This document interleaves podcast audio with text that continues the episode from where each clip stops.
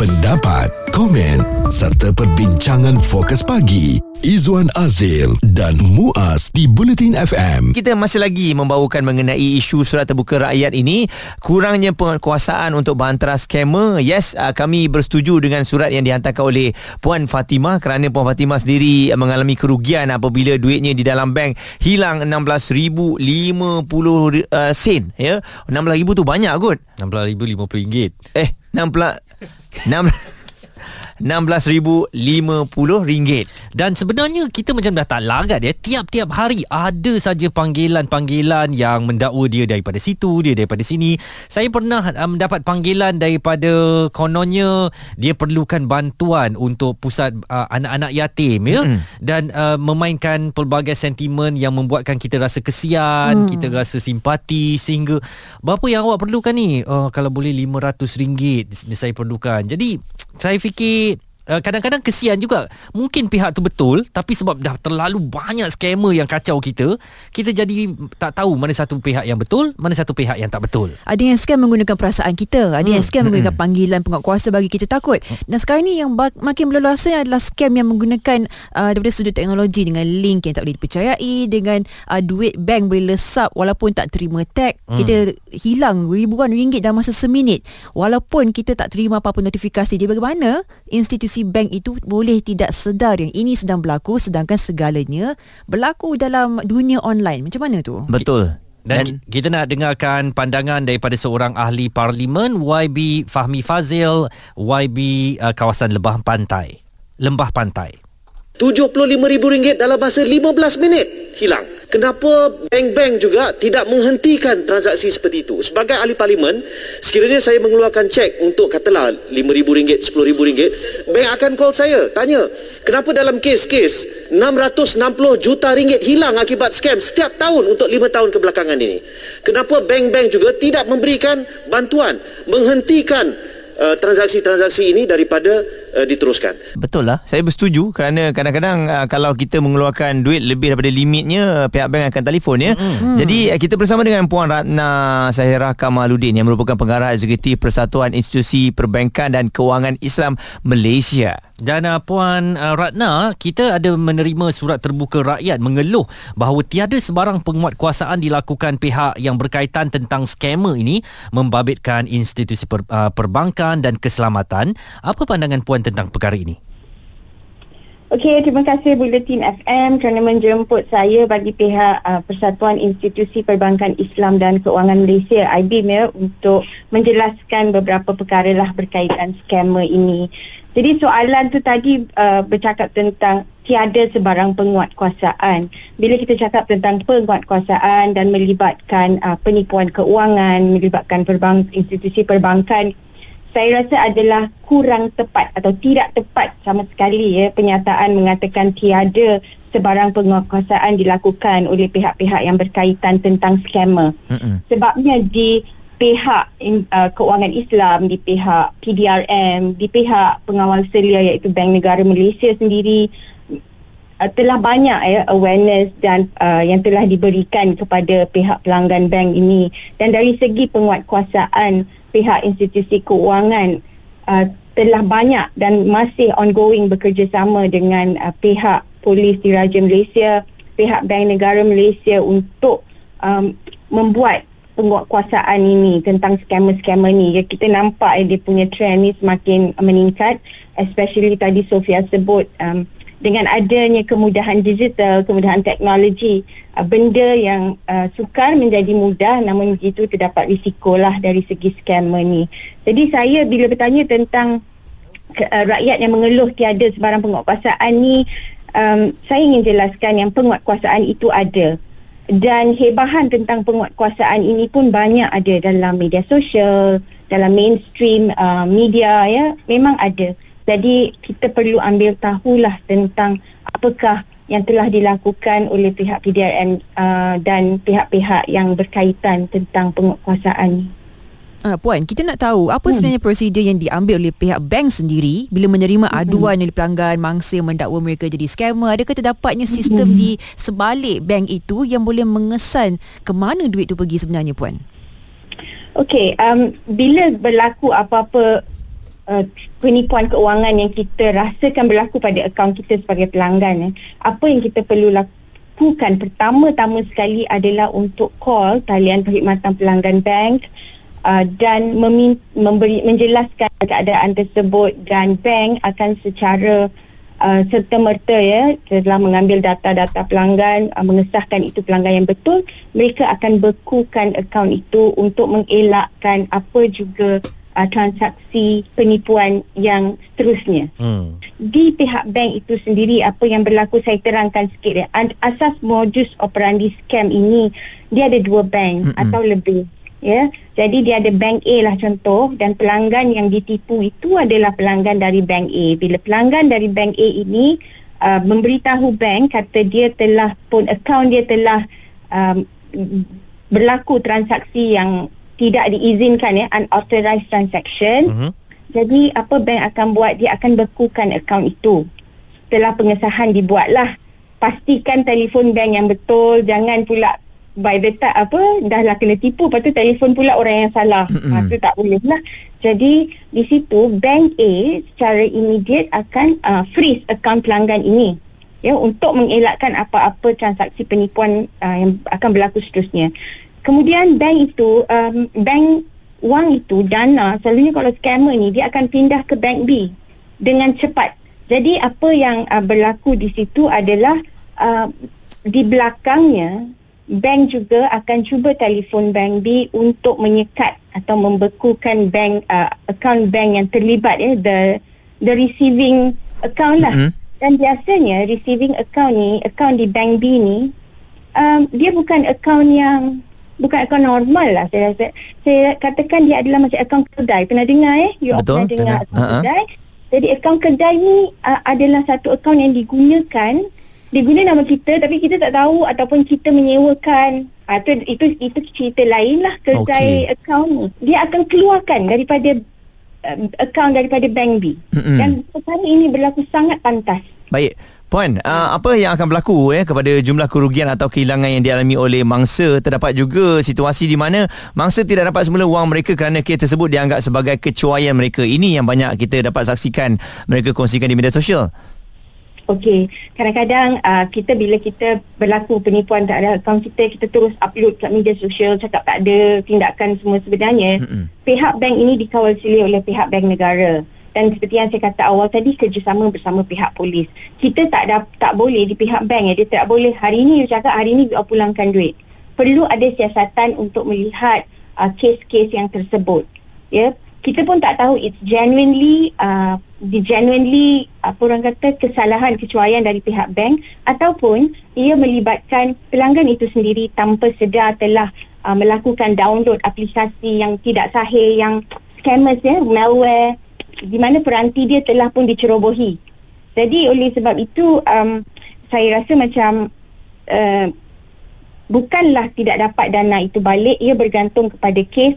Sekiranya kes itu adalah kecuaian daripada pihak pelanggan berkemungkinan besar dia tak dapat balik duit. Tetapi sekiranya itu memang um, kecuaian daripada pihak bank setelah diberi, dibuat siasatan um, proses yang dilakukan untuk siasatan itu akhirnya akan mendapat kata putuslah dan ini mengambil masa Baik. uh, ada ada proses-proses di belakangnya lah Puan Ratna Syairah Kamaluddin, beliau adalah pengarah eksekutif Persatuan Institusi Perbankan dan Keuangan Islam Malaysia atau IBIM. Sekejap lagi kita nak berhubung dengan pihak berkuasa pula, pihak uh, polis di Raja Malaysia untuk menyatakan tahap kesediaan mereka ataupun re- respon mereka dalam menangani kes uh, scammer yang begitu berleluasa dalam masyarakat. Suarakan pendapat anda bersama Izwan Azil dan Muaz Bulletin FM. Surat terbuka rakyat yang dihantar Puan Fatimah kepada kami uh, menyatakan kekesalannya apabila hilang RM16,050 di dalam akaun banknya tanpa pengetahuannya dan reaksi daripada pihak bank serta pihak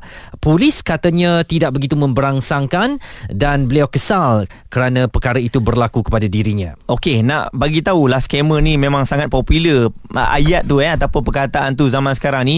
Kalau anda ni menipu seseorang anda ni akan dipanggil scammer. Orang tak panggil dah penipu. Ah. Ha, hang ni scammer lah, hang ni scammer. Nak bagi tahu sekarang ni scammer ni memang uh, semakin berluasa dan ianya ada pelbagai modus operandi termasuklah ada lima individu warga tempatan di tangan polis disyaki terlibat dalam sedikit Android package kit APK scam yang merupakan satu modus operandi penipuan yang baru. Hmm, dia semudah-mudah menyedut wang mangsa menerusi aplikasi. Jadi bayangkan kita nak ada apps dalam phone pun tak selamat. Dia bagaimanalah kita nak catch up, bagaimana kita nak membuat laporan polis sekiranya kita tak boleh nak tahu asal usul di manakah scam itu berlaku. Kalau tadi kita dah dengar suara daripada Persatuan uh, Institusi Perbankan dan Keuangan Islam Malaysia, sekarang kita nak dapatkan pandangan daripada pihak uh, keselamatan, pihak, uh, pihak berkuat kuasa iaitu uh, Polis Diraja Malaysia dan kita nak bersama dengan ASP Rahmat Fitri Abdullah. Uh, tuan, uh, ada yang suara-suara rakyat sekarang menyatakan kekecewaan katanya polis tak cukup uh, penguatkuasaan untuk membantras scammer ni. Apa reaksi tuan? saya turut merasa uh, uh, apa sedih lah akibat apa yang berlaku ke atas kita punya mangsa-mangsa lah. Mm-mm. Kita telah melakukan pelbagai usaha langkah-langkah untuk memastikan agar uh, masyarakat kita tidak terpedaya dengan jenis-jenis penipuan ini. Apa yang suka untuk saya sampaikan pada pagi ini adalah uh, pertama sekali tentang etika kita menggunakan handphone ataupun perbankan online. Ramai di kalangan masyarakat kita yang masih lagi kurang jelas, kurang tahu tentang apa yang boleh dilakukan dan apa yang tidak boleh dilakukan. Sebenarnya tanpa mereka sedar, uh, dalam kes-kes begini, wang wang di dalam akaun resap tanpa mereka tahu, ianya adalah uh, berpunca daripada respon dan reaksi mereka sendiri yang pada ketika sebelum itu telah berurusan dengan uh, scammer ataupun pihak yang tidak bertanggungjawab tanpa mereka sedar. Kita kena tahu kan apabila kita berurusan melalui dalam talian ni semuanya ada risiko. Kita beli dalam talian ada risiko dia. Kita berurusan dengan mana-mana individu dalam talian ada risiko ni. Yang paling penting adalah kita kena kenal pasti dan tahu siapa sebenarnya kita orang yang kita sedang berurusan itu.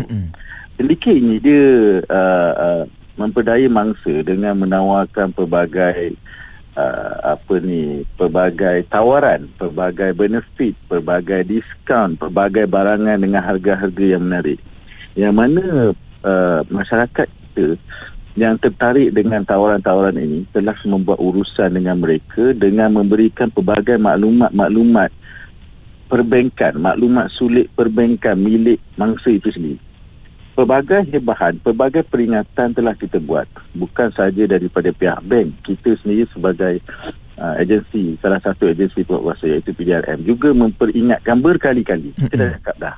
Jangan serahkan apa-apa butiran sulit maklumat perbankan kita. Jangan serah.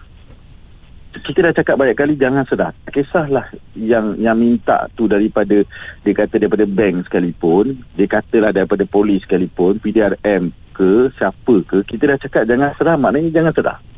Sebab akibat daripada tindakan uh, mangsa yang sebelum itu sebenarnya dalam kejadian wang akaun resap ni dia sebenarnya pada ketika mereka sedar wang akaun mereka resap duit tu bukan lesak pada ketika dia sedar tu. Sebelum tu dah berlaku dah. Mhm. yang mana mereka telah berurusan dengan individu atau pihak yang mereka tidak kenal melalui handphone. Dia tekan link dia tekan mesej dia respon ke atas link ataupun mesej yang sebelum tu telah mereka terima. Dia masuk dalam laman web yang tidak boleh dipercayai. Mm-mm. yang mana dalam laman web yang di, yang, yang tidak dipercayai itu telah meminta beberapa maklumat tentang diri dia. So kalau masyarakat kita tahu bahawa peringatan yang kita telah berikan kata jangan serah. Maknanya awak masuklah apa laman web sekalipun yang nampak gambar bank ke, nampak gambar bank negara ke, nampak seolah-olah uh, penjual yang yang kononnya betul ke, dalam tu dia minta pelbagai maklumat. Kita dah beri peringatan jangan serah. Mm-mm. So maknanya bila dia masuk apa pun laman web tu kalau minta je maklumat dia automatik dia kena tahu oh aku tak boleh bagi. Okey, jangan serah. Tuan, ada juga um, apa yang mengadu bahawa mereka tak serah apa-apa pun datang mereka eh, ah, butiran tersebut tapi tetap juga duit mereka dise, uh, disedut. Bagaimana tuan? Dia ah tu yang saya katakan tadi pada ketika dia sedar duit tu hilang memang dia tak sedar apa-apa sebab kejadian tu dah berlaku sebelum tu lagi. Hmm. Yang mana sebelum tu mereka telah berurusan macam beberapa kes yang kita terima sebelum kehilangan duit tu mereka telah berurusan dalam satu laman web yang dipercaya kononnya betul tetapi tak betul. Mhm. Mana laman web tu meminta butiran maklumat tentang diri dia. Dia buat urusan uh, pembayaran melalui online. Pada ketika itu sebenarnya scammer ini telah memperolehi segala maklumat perbankan milik mereka dan telah mengambil wang mereka. Kejadian tu berlaku sebelum tu lagi. Baik. So maknanya senang je. Dia punya dia punya tips dia sangat mudah. Apa-apa pun urusan jika diminta untuk serahkan maklumat diri jangan bagi. Simple. Baik. Saya saya faham dalam online sistem banyak yang kena nak kena nak kena isi form, nak kena uh, apa ni bagi maklumat diri. Memang ada benda tu tetapi nasihat saya jika ada permintaan seperti itu selepas ini jangan ambil risiko, jangan serah. Lebih baik jangan teruskan urusan. Tuan Rahmat, um, bila kita bercakap dengan pihak bank ya, bila berlakunya scam seperti ini, apa yang berlaku adalah akan adanya laporan polis, penyiasatan dan sebagainya. Jadi da- dalam pihak PDRM sendiri, bila datangnya kes seperti ini kan, uh, memang tuan dah kata sebelum berlakunya scam, kecurian wang itu memang scam dah berlaku dalam lagi awal dari sebelum itu. Tapi apakah tahap Uh, penyiasatan uh, cara disiasat sedangkan semua ni berlaku secara online. Mengapa kita tidak boleh trace datang dari mana scammer ni? Dan adakah sindiket ini adalah sindiket lebih besar atau didalangi oleh orang Malaysia sendiri? Bagaimana tuan? Okey, uh, soalan ni lebih mirip kepada teknikal siasatan. hmm. Uh, saya mohon maaf kerana teknikal siasatan saya tidak boleh share secara terbuka di sini.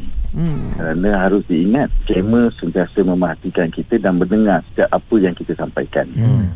So saya minta maaf kerana tidak dapat menjelaskan tentang sedalam mana apa soalan yang awak nak tu, sedalam mana teknikal tu saya tak boleh cerita. baik Tapi apa pun yang saya boleh katakan, kita tetap jalankan siasatan, kita akan dapatkan segala maklumat ke mana duit tu pergi untuk kita jalankan siasatan seterusnya dan mengesan sindiket dan uh, uh, suspek sebenar di dalam kes ini. Baik. pihak bank pun akan disiasat juga ke tuan Uh, pihak kita akan uh, dapatkan maklumat keterangan daripada pihak bank. Selalunya dalam kes-kes macam ni semua daripada semua sudut pun kita akan jalankan siasatan daripada semua pihak yang berkenaan. ASP Rahmat Fitri Abdullah beliau adalah ketua bahagian siasatan jenayah uh, komersial di Ibu Pejabat Polis Daerah Sentul dan sekejap lagi kita nak bersama dengan seorang peguam mengetahui hak kita apa yang boleh uh, kita laksanakan sekiranya jatuh dalam perangkap scammer ini Isu semasa bersama pakar di Fokus Pagi Izwan Azil dan Muaz Bulletin FM. Awas kerana scammer juga sedang dengarkan kami waktu ni. Uh-huh. Kita tak boleh lari kerana scammer ni ada di mana-mana dan modus operandinya ada pelbagai. Sebab tu kita dapat lihat ya kita ni sentiasa ditipu dan lebih memerikan lagi. Kita rasa kita tak bagi apa-apa pun data kita tapi sebenarnya 2 3 hari sebelum itu kita ada buat sesuatu. Hmm. Kita rasa dah hidup dengan scammer ni hampir setiap hari ya. Sekejap lagi pasti ada satu panggilan Mm-mm. yang cuba untuk menipu kita, mengelirukan kita kata daripada KWSP lah, kata ada satu parcel yang uh, dialamatkan kepada kita tak diambil lah dan macam-macam modus operandi yang dilakukan oleh para scammer ini uh, semuanya mereka ligat untuk melesapkan wang kita. Bila kita tengok transaksi ni Satu transaksi Dua transaksi Tiga dalam masa Tiga minit saja Bayangkan berapa ribu kita boleh hilang mm-hmm. Dan apakah sebenarnya hak kita Sebagai mangsa Bila berlakunya scam Dan habis lesap wang kita Beribu-ribu seperti itu saja Jadi kita nak tahu daripada sudut perundangan apa yang boleh kita lakukan bersama kami uh, seorang peguam Puan Nur Zabita Muhammad Nur. Uh, Puan, apa langkah yang perlu diambil? Uh, Okey, laporan polis dah dibuat, kita dah bising kepada um, uh, institusi perbankan kita. Apa lagi yang boleh dilakukan oleh pengguna supaya hak mereka uh, terhadap barang ataupun uh, simpanan mereka yang dimanfaatkan oleh scammer ini dapat dituntut kembali? dalam keadaan kalau kita kena scam eh kes scam ni sebenarnya kaedah yang paling baik adalah pencegahan sebab banyak kes apabila laporan polis dibuat kadang-kala bila mereka ni adalah sindiket eh bu- buat dibuat secara besar-besaran Mhm. sangat sukar untuk ditumpaskan. Tetapi sekiranya mereka ini ditipu oleh contoh eh ada yang individual perseorangan ya dalam keadaan selepas laporan polis dibuat kemudian untuk laporan polis itu adalah merupakan tindakan jenayah kena faham ya uh, ditipu kemudian berlaku tangkapan maka hukuman yang akan dikenakan adalah uh, pemenjaraan ataupun sebatan tertakluk kepada jenis-jenis hukuman. Ada uh, denda juga okey? Jadi dalam keadaan jenayah tu yang biasanya uh, orang nak tahu adakah saya dapat duit saya balik okey? Dalam keadaan uh, kalau uh, kes jenayah bila orang sana didenda dan dihukum kita tidak akan dapat duit kita. Tetapi kalau kita nak dapatkan duit kita kita boleh buat uh, saman secara sivil Cumanya kalau kita boleh kenal pasti skamer ni, kita tahu siapa, eh, hmm. kadang-kadang skamer ni uh, boleh jadi sedikit ataupun seorangan. Jadi kita boleh ambil tindakan secara sivil. Tetapi kalau tak dapat disekisan amat sukar. Sebab tu saya kata pencegahan adalah lebih baik. Okey, ini bermakna kalau kita bengang dengan bank, uh, duit kita hilang dan kita ada bahan bukti, kita nak cuba saman uh, untuk mengambil duit kita ataupun dapat duit kita kembali tu agak sukar, puan begini kalau berkenaan dengan bank eh kadang-kala okey kita lihat uh, berlaku transaksi baru-baru ini viral tiba-tiba dalam akaun hilang duit. Okey uh, pertama sekali yang perlu dikenal pasti dekat mahkamah ketuaian itu berlaku daripada pihak siapa. Hmm. contoh eh dalam keadaan kita tak tahu apa-apa kita buka akaun tiba-tiba berlaku kehilangan. Mungkin juga uh, perkara itu berlaku akibat uh, apa ketuaian daripada pekerja bank. Maka kita boleh ambil tindakan.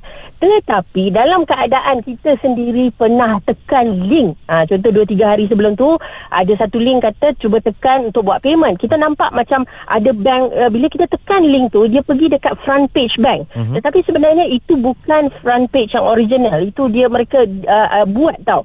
Dan oh. kita, kita masukkan whatsapp uh, sorry kita masukkan username kita kita, kita masukkan password kita kemudian daripada situ sebab tu uh, dia ada panggil apa malware punya uh, cara penipuan tau. Uh-huh. daripada situ mereka dapat akses segala informasi dalam phone kita. Dan kemudian duit kita diambil. Maka kecuaian itu berlaku atas uh, kesilapan sendiri. Saya sendiri pun ada kadang-kadang dapat link tau. Mm-hmm. kita rasa macam percaya. Jadi apa saya buat? Saya terus call bank dulu. Dan saya tanya betul ke ini adalah uh, front page atau website original daripada bank? Bank kata tak. Jadi dalam keadaan tu kalau kita tekan sendiri itu adalah kecuaian kita maka kita tidak boleh ambil tindakan kepada bank. Melainkan kecuaian itu datang daripada pihak bank Hmm. Puan Sabrita, saya tertanya ada perkataan ni yang mengatakan kecuaian pemegang akaun akan menjadi satu faktor di mana akan menentukan bagaimana kes itu berjalan selepas itu. Jadi, adakah kita melihat semata-mata kecuaian pemegang akaun saja ataupun sistem bank yang tidak kuat itu dan siapakah sebenarnya akan menjadi hakim dalam kes seperti ini sedangkan segala transaksi adalah berdasarkan online sahaja. Jadi, siapa yang uh, meletakkan power kat situ mengatakan okey ini salah siapa salah account holder ataupun bank itu sendiri. Bagaimana hmm. puan? Bagi kes-kes kecuaian bank ya, dalam keadaan begini ada beberapa kes yang telah dibawa ke mahkamah. Hmm. memang ada yang telah ditetapkan oleh mahkamah bahawa kecuaian itu berlaku kepada pemilik akaun sendiri. Sebab itu kita lihat ya dalam situasi sekarang banyak institusi bukan sahaja bank ya macam contoh kita tengok website dia. Sebelum kita nak tekan kita punya username atau password ada dia letak scammer alert. Malahan dekat mahkamah sekalipun sebab penipuan ni datang dalam macam-macam sudut. Ada yang telefon kata daripada mahkamah hari tu uh, awak ada terlibat dalam kemalangan kami kami nak hantar spina lepas tu perbualan tu jadi dapat daripada uh, nak dapatkan duit. Kemudian scammer alert ni pun ada juga ditampalkan dekat mahkamah.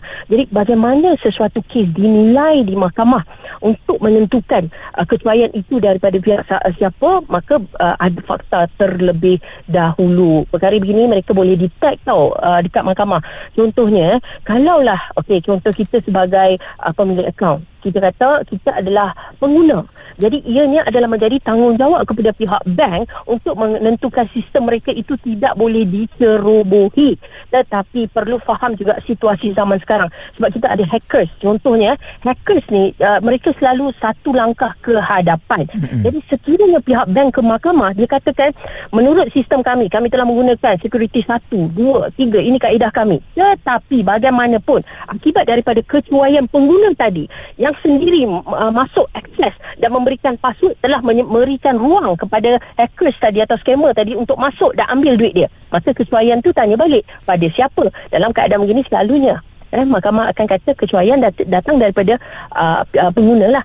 Unless contoh eh andai kata hari itu pengguna tidak menekan langsung adakah kebocoran ataupun masalah uh, security ini akan berlaku? Artinya tidak. Jadi kecualian itu berbalik kepada pengguna. Maka saman terhadap bank tadi tak boleh lah sebab bank telah membuktikan bahawa dia telah menggunakan kaedah-kaedah dan security yang tertentu. Itu dia pandangan dan nasihat daripada seorang peguam Puan Nur Zabita Muhammad. Nur bagaimana langkah yang boleh kita ambil sekiranya berdepan atau jatuh ke dalam perangkap scammer. Suara komuniti anda. Fokus pagi. Izwan Azil dan Muaz di Bulletin FM. Bercakap tentang scammer, kita menjawab ataupun cuba merungkaikan persoalan yang dihantar melalui surat terbuka rakyat Puan Fatimah yang kehilangan lebih RM16,000 uh, tanpa dakwanya uh, menerima reaksi ataupun respon yang diharapkan daripada pihak bank dan juga pihak polis. Oleh kerana takut kepada scammer ni Saya pernah ada servis center kereta telefon saya Nak tanya pasal servis kereta ni Saya punya jawab tu surface je Sebab saya takut dia scammer kan Sampailah dia gunakan nama uh, Nombor plate kereta Dan di tempat mana baru saya yakin Hmm. Kalau tidak saya pun malah layan Betul. Macam saya ni kalau dapat panggilan yang saya tak kenal walaupun uh, potensi klien ke job ke apa saya takkan jawab. Ha tu Saya rasa kalau penting betul awak akan SMS atau WhatsApp saya tentang butiran tu. Awak sama Ah. dengan saya Sofia sebab eh. Eh. maaflah saya cakap kalau awak telefon saya nombor tak kenal Mm-mm. walau awak telefon saya berkali-kali sekalipun saya tak akan jawab. Sorry. Uh-uh. Eh tapi perasan lah Scammer memang tak WhatsApp eh Dia tak dia tak akan WhatsApp Ah, atau dia kan? tak akan SMS. Jadi kalau betul benda tu penting untuk kita, Mm-mm. ia akan disusuli dengan SMS ataupun WhatsApp. Hmm. Dan uh, kita nak dengarkan satu lagi pandangan atau satu lagi pandangan daripada seorang pendengar kita Izudin. kena pecah-pecahkan akaun lah. Ini the best benda yang boleh dibuat oleh setiap orang lah. Kita jangan letakkan kita punya duit tu dalam satu akaun sahaja. Ha, sebenarnya kenalah susun dengan sebaiknya mungkin ni akaun untuk bayar bil, untuk bayar komitmen, untuk bayar ni. Ha, kita separatekan akaun kita. Kalau kejadian yang tak disangka ni even kita dah cuba dah macam orang kata dah alert dah itu dah ini dah ini still kena juga. Eh, memang kita dah tak boleh buat apa-apa. So at least eh, duit dalam tu mungkin jumlahnya sedikit ha, yang kena pun sedikit sebab kita dah alih-alihkan Mm-mm. Ini antara satu tips yang diberikan oleh pendengar lah ya. Tetapi saya terkejut dengan satu pendedahan oleh uh, satu service provider ini uh, melalui pengerusinya iaitu Fong Chong Fuk yang berkata bahawa ada new version software ya, yang boleh membaca password kita dan juga SMS kemudian dia hilangkan SMS itu daripada telefon kita. Wah. Jadi uh, ini memudahkan scammer untuk melakukan gerak kerja mereka. Bahaya ni eh mm Jadi memang uh, Sekarang ni apa Setiap kali transaksi Kita memang kena um, Record kita punya screen ke Perlu. Supaya Sebagai bukti lah kan Ah. Walaupun Maksudnya kalau ada hilang duit kita Tiba-tiba kita dah ada satu bukti Untuk tunjukkan kepada pihak berkuasa Saya rasa macam apa-apa online transaksi pun sangat bahaya sekarang ni. Jangan pakai phone lah senang. Kalau tak nak kena scam. Ya bagaimanakah adakah inilah nasib kita sebagai pengguna, sebagai pemegang akaun untuk kita sentiasa berhati-hati setiap masa dan macam tadi kan kata ada contohnya beberapa akaun yang berbeza untuk kita pecahkan wang kita. Contoh RM100,000 takkan ada 10 akaun. Bagaimana tu? Jadi ini sesuatu yang masih tergantung, tak ada penyelesaiannya. Kita memerlukan masyarakat untuk lebih cakna Mm-mm. dan pihak berkuasa juga untuk terus memainkan peranan proaktif untuk membantras uh, scammer ini. Begitu juga dengan pihak bank untuk lebih memihak kepada penyimpan berbanding untuk jaga kantung bank mereka sendiri saja ya. Isu semasa bersama pakar di Fokus Pagi. Izwan Azil dan Muaz Bulletin FM.